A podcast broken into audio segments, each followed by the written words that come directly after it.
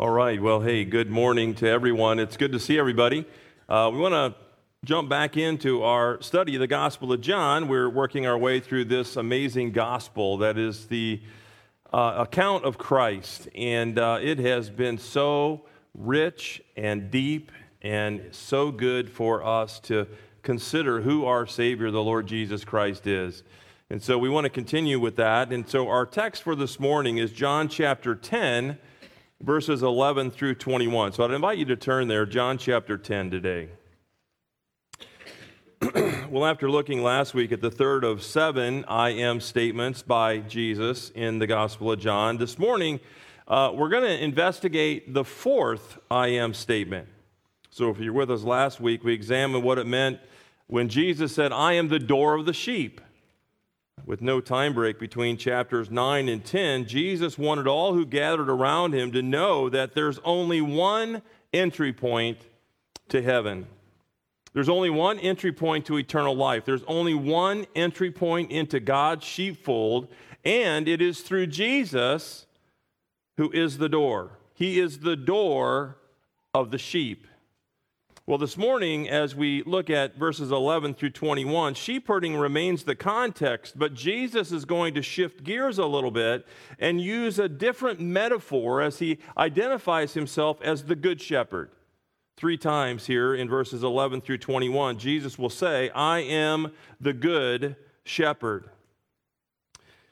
Now, before we dive in uh, and look at this in more detail this morning, I think it's important to understand what Jesus means when he says that he is the good shepherd. Uh, in the Greek construct here, it literally reads, the shepherd, the good one. In other words, when Jesus says that he is the good shepherd, he's not saying that he's just another shepherd. He's setting himself apart from all the other shepherds that the world has ever seen. He's in a class all by himself. He is the preeminent shepherd, the perfect, unparalleled shepherd. He is the good shepherd. I loved growing up during the golden era of professional boxing. This was back in the day when all the big boxing matches were on national television and you didn't have to purchase a pay per view plan to watch all the big matches. I especially loved watching the heavyweight, heavyweights go at it. Guys like Sonny Liston, Joe Frazier, George Foreman, Kenny Norton, so many others. But the biggest name of the golden era was Cassius Clay, who converted to Islam and changed his name to Muhammad Ali. Every fight that Muhammad Ali fought was a big fight. But the really big fights were given a name. For instance, there was his first fight with Joe Frazier that was dubbed the fight of the century. And then the third fight with Frazier was billed as the Thrilla in Manila.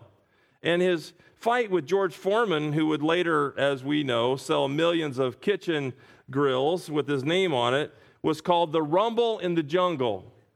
And I miss those days. I used to love to watch those huge fights on television. But if you know anything about Muhammad Ali, you know that he was famous for saying that he was the greatest of all time. Right? He would close out interviews with the media by saying, I am the greatest. I am the greatest and he was a multi time world champion. But Muhammad Ali was beaten five times in his professional career. In 61 professional fights, he was 56 and 5, which means that he lost five times. You see, it's one thing to say that you are the greatest of all time, it's quite another to be the greatest of all time. So when Jesus refers to himself as the good shepherd, he's all but saying he's undefeated. He's the greatest of all time. And there are three distinct parts to his claim. This is about as simplistic of a Bible study as we could possibly do here as we begin. So Jesus says that I am the good shepherd, right? Okay. So first, he identifies himself as a shepherd. And that means he's saying that he has a flock of sheep that he cares for and oversees, right? Second, he identifies himself as good. This word good is kalos in the Greek and especially identifies his noble character and his unparalleled righteousness. And then, third, the third part of Jesus' claim that sets him apart from all the other shepherds is the article the in the English. Which means that Jesus is separating himself from every other shepherd. He's not just a good shepherd, he is the good shepherd. There is an exclusivity to his claim. And so, with all of that in mind, let's read our passage for this morning, and then we'll take a closer look at it. It's, it's chapter 10, verses 11 through 21. Look at verse 11. I am the good shepherd. The good shepherd lays down his life for his sheep. For he is a hired hand and not a shepherd, who is not the owner of the sheep, sees the wolf coming and leaves the sheep and flees, and the wolf snatches them and scatters them. He flees because he's a hired hand. He's not concerned about the sheep. I'm the good shepherd, and I know my own, and my own know me, even as the Father knows me, and I know the Father, and I lay down my life for the sheep. I have other sheep which are not of this fold. I must bring them also, and they will hear my voice, and they will become one flock with one shepherd. For this reason, the Father loves me, because I lay down my life so that I may take it again. No one has taken it away from me, but I lay it down on my own initiative. I have authority to lay it down, and I have authority to take it up again. This commandment I received from my Father. A division occurred among the Jews because of these words. Many of them were saying, He has a demon, he's insane. Why do you listen to him? And others were saying, These are not the sayings of a demon possessed man. A demon cannot open the eyes of a blind man, can he?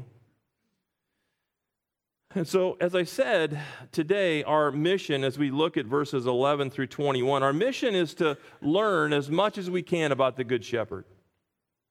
And the first thing we need to learn is what the Good Shepherd does. What the Good Shepherd does. We, we've all heard the old saying that actions speak louder than words, right? And, the reason why that old saying is so popular it's because so many times what a person says does not match up with what they do. One of my fondest memories from my time working in state government was I got to meet President Bush, George Herbert Walker Bush. I've mentioned this before. But as a reward for working with the Secret Service in preparation for President Bush's trip to give a speech at the Illinois State Fair, I was taken into a room where the president was, and I got to meet him. And we had a great conversation. We talked. He stood up, shook my hand. We had a good conversation. He thanked me for all my work with his Secret Service. I'm not going to bore you with all the details, but he was in town because he was running for a second term for the presidency. But some of you old timers know that the reason he didn't get reelected was because his actions didn't match his words. Remember his famous words? Read my lips, no new taxes, right? Well, guess what? During his presidency, some new taxes were implemented and imposed with his approval, and so he didn't get a second term. His actions didn't match his words.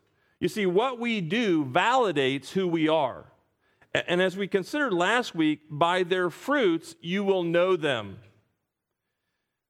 1 John chapter 3 and verse 18 says, Little children, let us not love in word or talk, but in love, in deed, and in truth. James 1:22 says, "But be doers of the word and not hearers only, deceiving yourselves."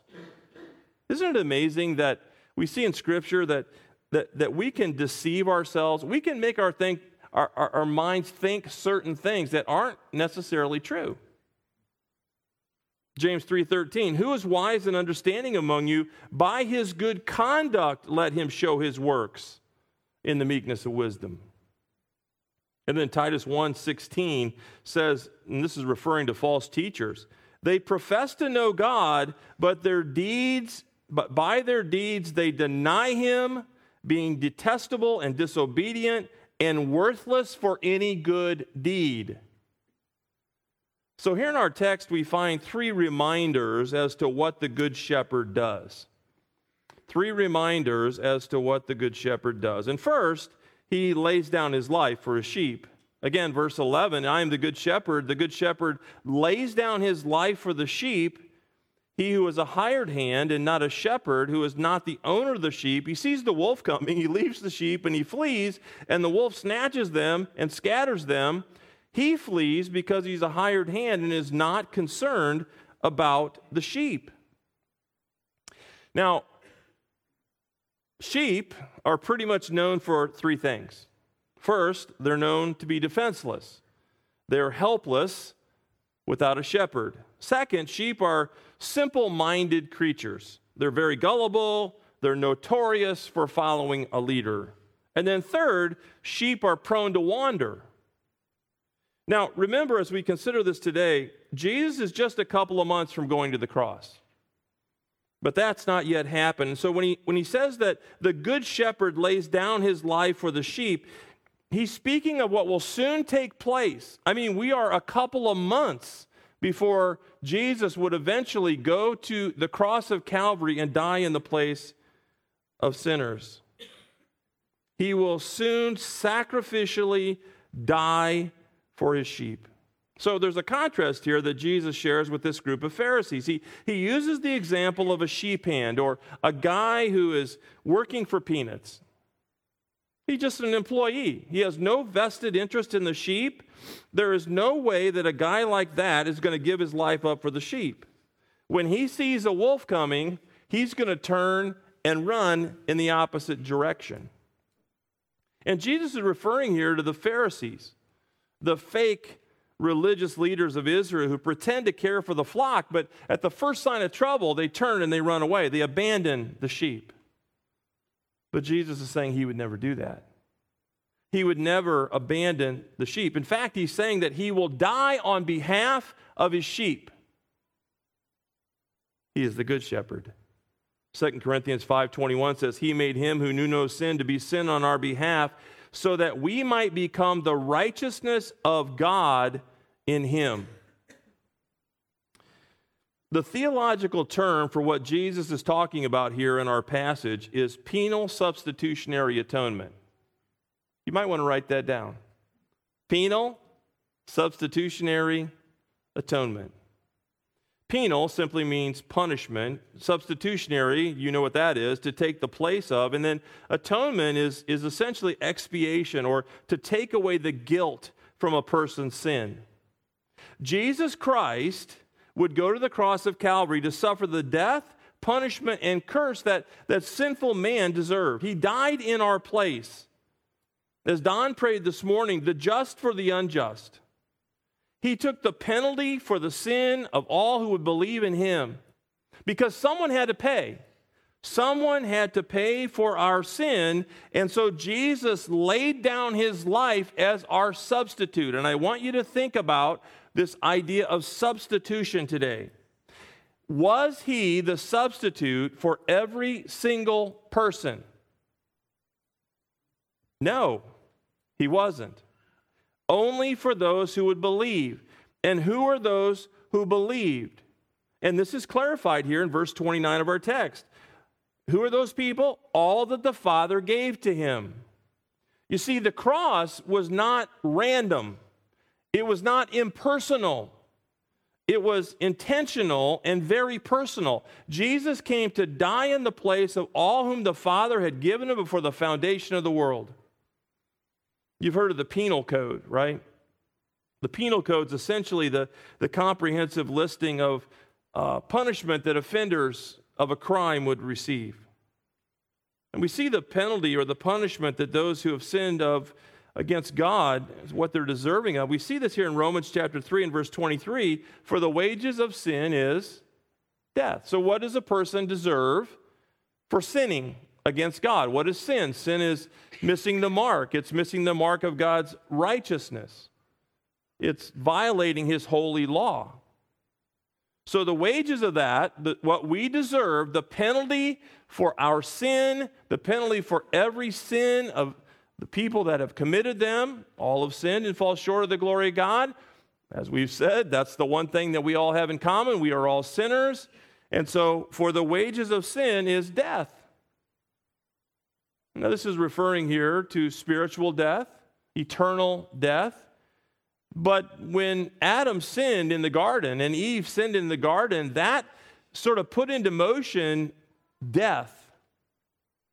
As we've said before, that Adam and Eve were created peccable in the sense that they were able not to sin. They, they were not created with a sin nature. So they were able not to sin, but they had a will and they committed sin. And when they did, that sin nature then was passed on to all of Adam's posterity. So now we're all sinners. But not just because we have a sin nature, but because we've all committed sin.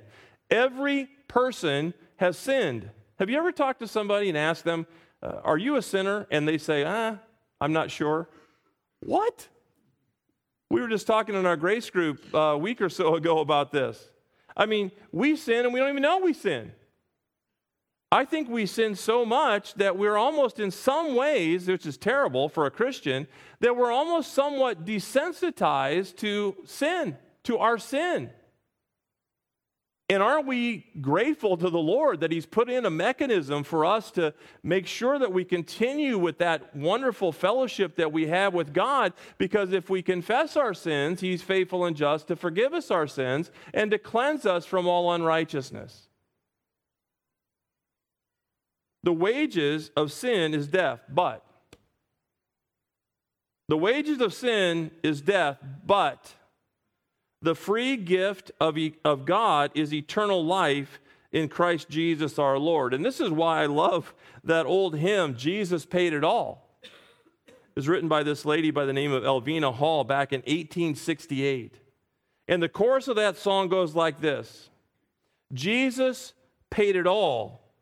All to him I owe. Sin had left a crimson stain, but he washed it white as snow, right? This is why Jesus had to lay down his life for the sheep, to pay for the sins of those whom the Father had given him, to make believing sinners like us white as snow. The second reminder is that he loves his sheep. He loves his sheep. Look at verse 14. I am the good shepherd, and I know my own, and my own know me, even as the Father knows me, and I know the Father, and I lay down my life for the sheep. And so here we find Jesus repeating that he is the good shepherd. And we see here the personal nature of his shepherding. Notice here that he knows his sheep, and his sheep know him. He knows his sheep and his sheep know him. Being from Illinois, it's almost impossible to not have been a Chicago Bulls fan back during the heyday where they won six NBA championships. And of course, the star on that team, everybody knows, was Michael Jordan. Even kids today who probably have never seen Michael Jordan have heard of Michael Jordan, and they want Michael Jordan shoes, they want Michael Jordan apparel. Uh, he, he's, he's absolutely transcendent and famous because of what he did. Winning three championships, he decides his father passes away. He decides he's going to go play baseball. So he does for a couple years. He comes back, wins three more championships. Six championships, him and Scottie Pippen won with the Chicago Bulls. So everyone knows who Michael Jordan is. Well, interestingly enough, I uh, had the privilege of uh, going up Michael Jordan's uh, private elevator, eating in his private dining room. Uh, Michael Jordan uh, paid for my meal. Uh, I've been to Michael Jordan's house. Uh, I know a lot about Michael Jordan, but the point of it is, I don't know him. I never met him. And I can tell you more about how I was able to do all these other things, but I've never met Michael Jordan, but I know a lot about him. Now, here's the difference this word know here is the Greek word ginosko, and it carries with it an idea of intimate knowledge. There's an intimacy with this knowledge. It's used four times here in these two verses. It's ginosko every time. This knowing is not just an intellectual knowledge like my knowledge of Michael Jordan, it's a relational knowledge. I had someone say to me the other day, I just love your wife.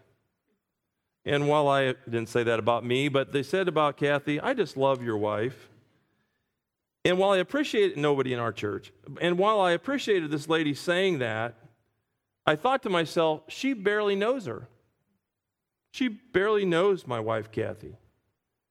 That person's love is based on a few superficial encounters with my life, with my wife. But my love for her is different because I have an intimate knowledge of her. That's this word know here. Jesus knows his sheep in an intimate, personal way. And the relationship that he has with his sheep is based upon his unconditional sacrificial love. This is the love that husbands are to have for their wives. We are just at a wedding yesterday where Eli and Tabitha uh, came together in the covenant of marriage. Very beautiful ceremony, but in every wedding I've ever done, in every wedding that I've ever been to, every Christian wedding that I've ever been to, there is always the reading of this idea that husbands are to love their wives as Christ loved the church. Now, we're learning about how Christ loved the church. Husbands are to love their wives in the same way that we're talking about here, in this sacrificial way, this this intimate way. This is not just a knowing about someone, it's a relational knowledge. Okay, so the Apostle John wrote the Gospel of John, right? But he also wrote three epistles. So I want to take you there. Same author, a uh, little bit different context, but go to 1 John chapter 3.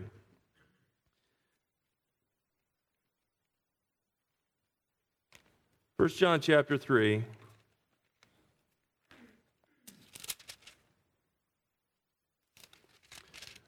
And look at verse 16.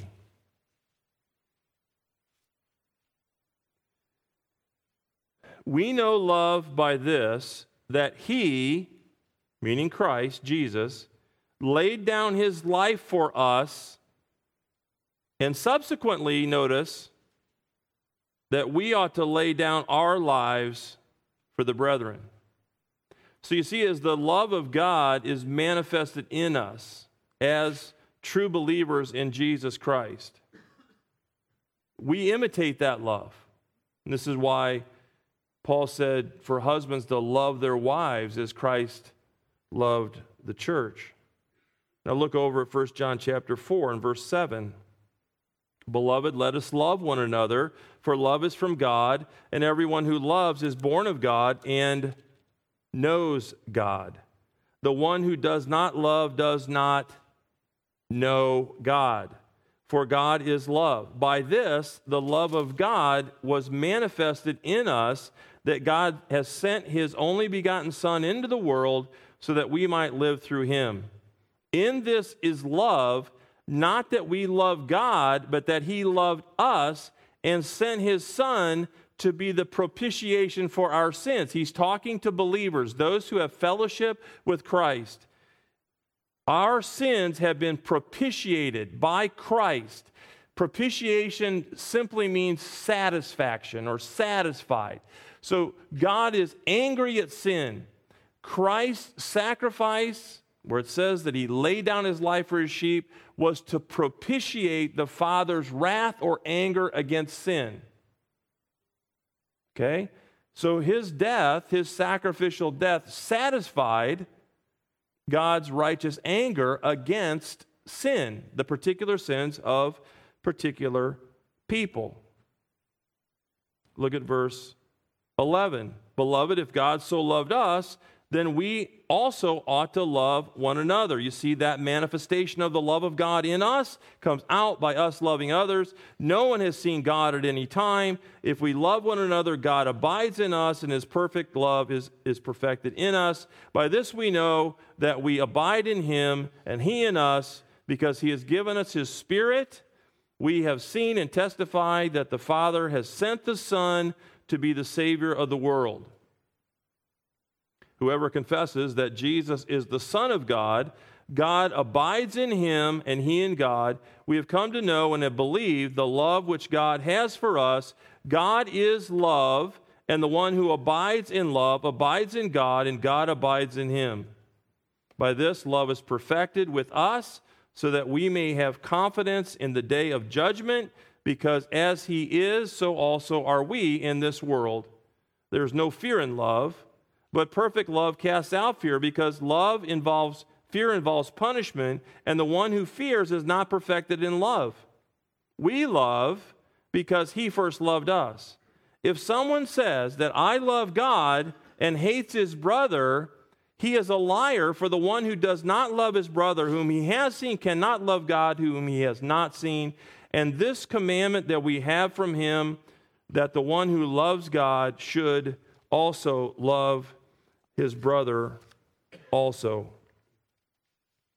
And this brings us to the third reminder, and it's that he connects his sheep. So go back to John chapter 10. He connects his sheep.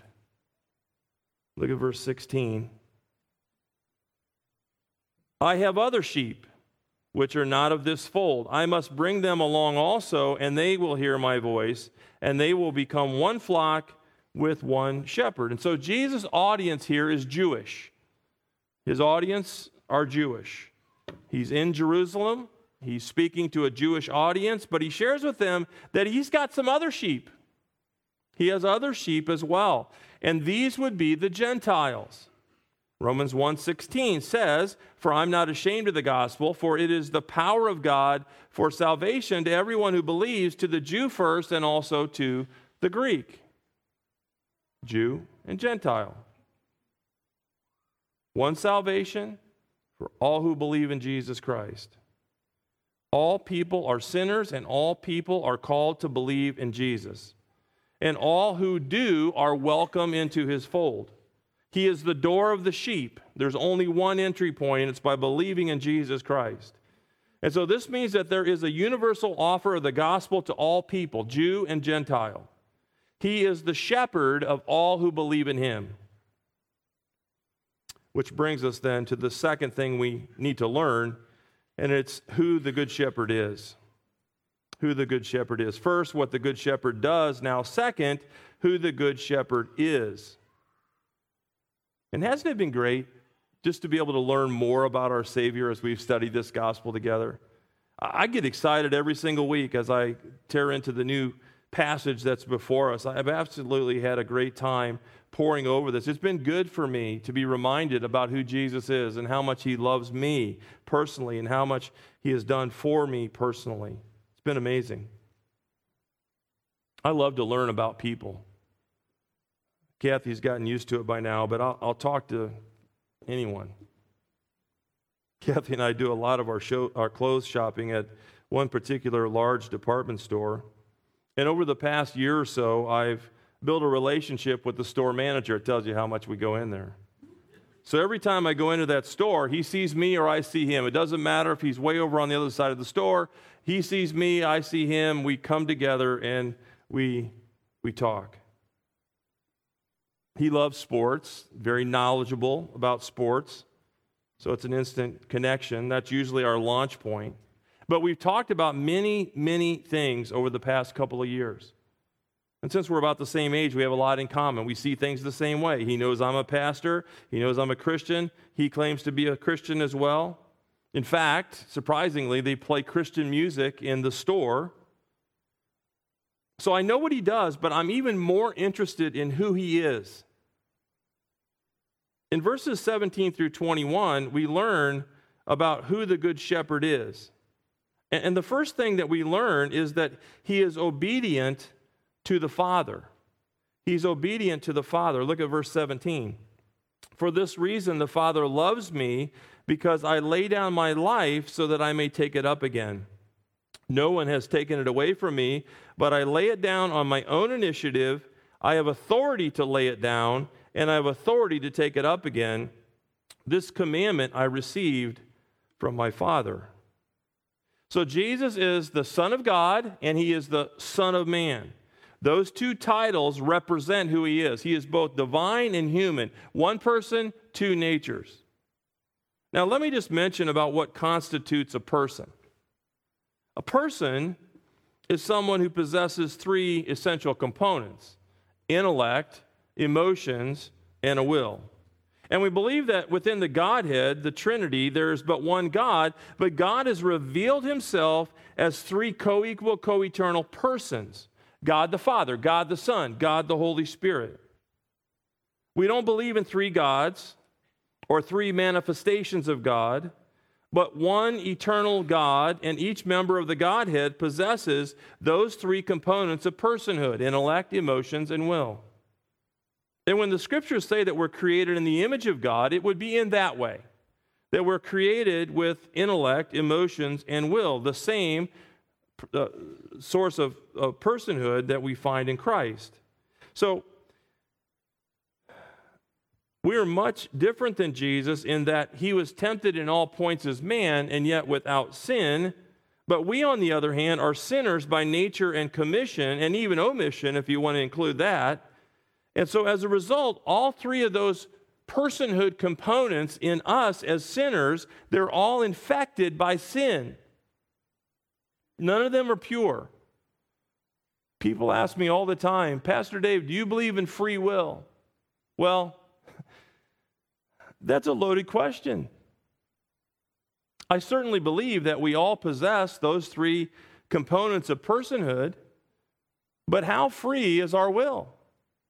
How free is it? Because it's tainted by sin, right? It's tainted by sin, and so how free is it? And so this is why Scripture repeatedly talks about that God must be the initiator of our salvation. The Spirit of God convicts us of our sin. God opens our eyes to His truth. We just looked at John 6 uh, 44, John 6 57, uh, other passages of Scripture where it says that God must draw us. And so God must be the first mover in salvation because all of our personhood components are infected by sin but not Jesus. Here it says that the Father loves his Son, and Jesus, his Son, is in full agreement and cooperation with the Father, even in submission to the Father as it relates to his earthly ministry to come to die in the place of sinners.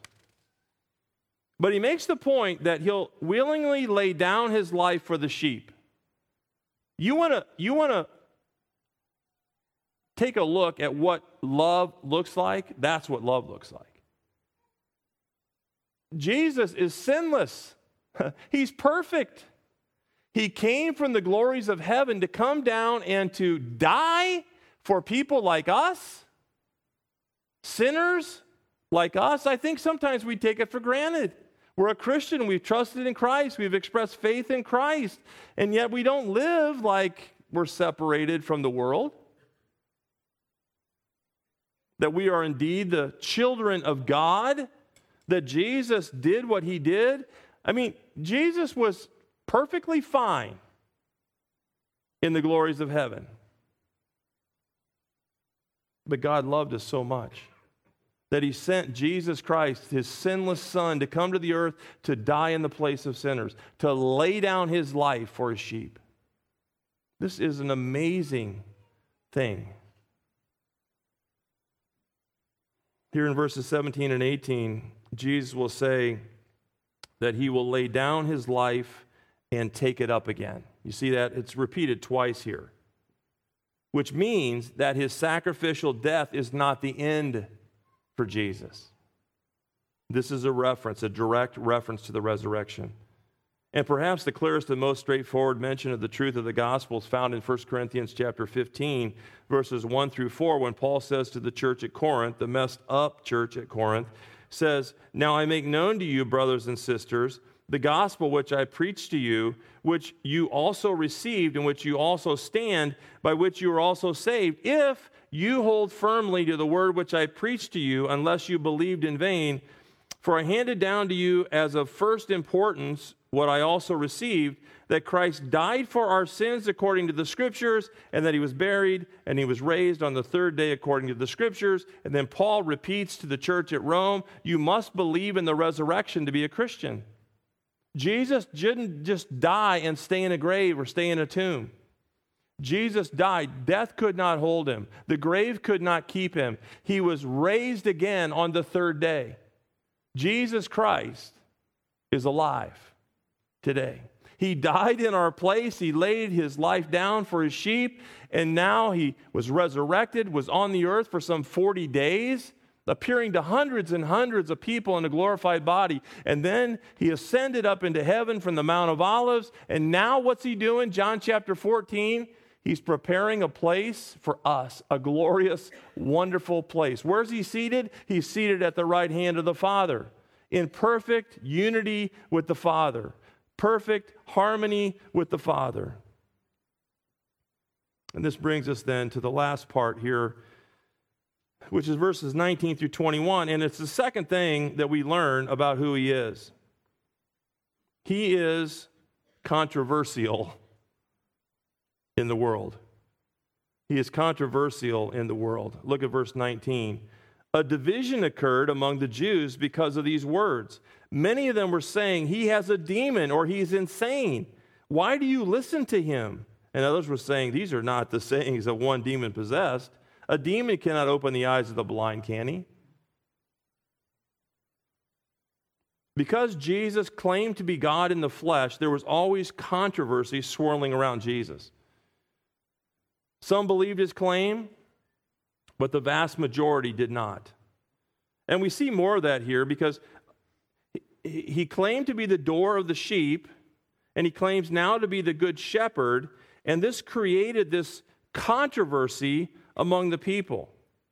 We see it here. Some called him insane. Some, some said he must be guided by a demon. While others, like the blind man, reasoned that there had to be something special about Jesus. He must be a prophet, he must be from God. There's no way that a demon possessed man can do what he did. He opened the eyes of the blind man. And remember, there's no, there's no time break here between chapter 9 and 10. So the same people that were surrounding the blind man and all that went on with that, they're still there, including the blind man. And, and I often do this, and you got to be careful with this, but I often use a little glorified imagination as I'm going through a narrative like this. I can only wonder what this formerly blind man is thinking. He's the recipient of eyesight. He was born blind, he'd never seen a thing his whole life, he was a beggar. He, he had hardly any relationship with people. He was, a, a, he was ostracized from society. He was an outcast. He'd sit on the side and beg for money or beg for food or whatever. Jesus comes along, shows compassion for him, and we, we, we noted that when Jesus did that, he took the initiative. He went to the blind man and he gave, he gave sight to the blind man. He did it through a, a process. He made a little mud pie, he spit in the dirt, kind of made up a little mud pie, put it on the eyes of the blind man, and then said, Hey, go wash yourself in the pool of Siloam. And when you do, you're going to be able to see. Well, can you imagine what's going through the, the mind of the blind man? Like anything that he could possibly do to receive sight, he's going to do it. So he, someone led him there to the pool of Siloam. He went, he washes off the mud, and he can see, just as clear as day, he can see for the first time. He, he, he's like, What in the world have I been missing? I can see everything now. He's a recipient of a miracle by Jesus, and these people are standing around the blind man, calling him insane and demon possessed. So I can only imagine what is going through the mind of the blind man. He's a brand new follower of Jesus, and they're coming hard at his shepherd. I wonder if he speaks up. It's not recorded for us here. But I wonder if he speaks up. I wonder if he just came to the end of himself, be, became intolerant of all the name calling, all this nonsense about Jesus. And we're not sure how he reacts, but this man is getting a firsthand look at what it's going to be like for him down the road and other followers of Jesus like him. We jump ahead a little bit here to chapter 15 of the Gospel of John. We're reminded about this. Jesus told his followers, If you were of the world, this is John 15, 19, and 20. If you were of the world, the world would love you as its own. But because you're not of the world, but I chose you out of the world, because of this, the world hates you. Remember the word that I said to you a slave is not greater than his master. If they persecuted me, they will persecute you as well. And if they followed my word, they will follow yours also. All these people that are coming to faith in Jesus are going to have a rough road ahead. This is what Jesus says. If you live your life in accordance with how I've lived my life, you're going to be hated. If they persecuted me, they're going to persecute you. And, and you think about that and you think, you know, we got it pretty good here in the good old USA. We got it pretty good. I mean, we have brothers and sisters around the world that are being persecuted for their faith every day. And we don't have that much. A little bit. Our brother Mike is going to be, Mike Wetzel is going to be sharing about this in Sunday school. You should stay. We got it pretty easy for the most part. You know, all throughout the annals of history, biblical history, we find different instances of these kinds of things happening the persecution of God's people, the disobedience of God's people, and on and on we can go. And I'm always drawn back to Joshua chapter 24 and verse 15, where Joshua says this. And he's talking to the people of Israel. If it's disagreeable in your sight to serve the Lord, choose for yourselves today whom you will serve. Whether the gods which your father served, which were beyond the river, or the gods of the Amorites in whose land you are living, but for me and my house, we will serve the Lord. And that must be our mindset. You know, we are sheep. Let me remind you the three essential components of being a sheep. We are virtually defenseless without a shepherd. We're simple minded creatures, we're prone to wander. So we need to stay close to the shepherd. We need to stay close to our shepherd. Why? because he's good. He is the good shepherd. He lays his life down for the sheep. That's what love is. That's what love is. Love is born out in action. It's one thing to say we love, it's quite another to show that we love, right? Let's stay close to our shepherd. Let's pray. Our Father, we're amazed at the story. We're amazed at what you have done. And as we learn more, as we go through the Gospel of John, we learn more about all these things that your son went through for us. It's amazing to us. That is the demonstration of love. And so when we're told to love in the same way, we, we have a visual. We, we can see how love is manifested. So may we love that way. If he laid down his life for us, we too should lay our lives down for the brethren. We love him because he first loved us. And as his love is manifested in every true believer in Jesus Christ, we will love in the same way. Not perfectly, for sure, but may we strive to love in the way that Christ loved. And so we thank you for his amazing love that he came to lay down his life for us, sheep. We thank you for what he has done for us. And Lord, I pray if there's someone here today, they're just wandering. They have no shepherd. They're just wandering around in this world. I pray that you would do a mighty work in their life. They would see the need to have a shepherd. They would see the need to repent of their sin and place their faith and trust in Jesus Christ and in Him alone for salvation because He is the door of the sheep. No one enters into the sheepfold except through the door. And for those who are in his sheepfold, he is the good shepherd. May we be reminded of that today. In Jesus' name.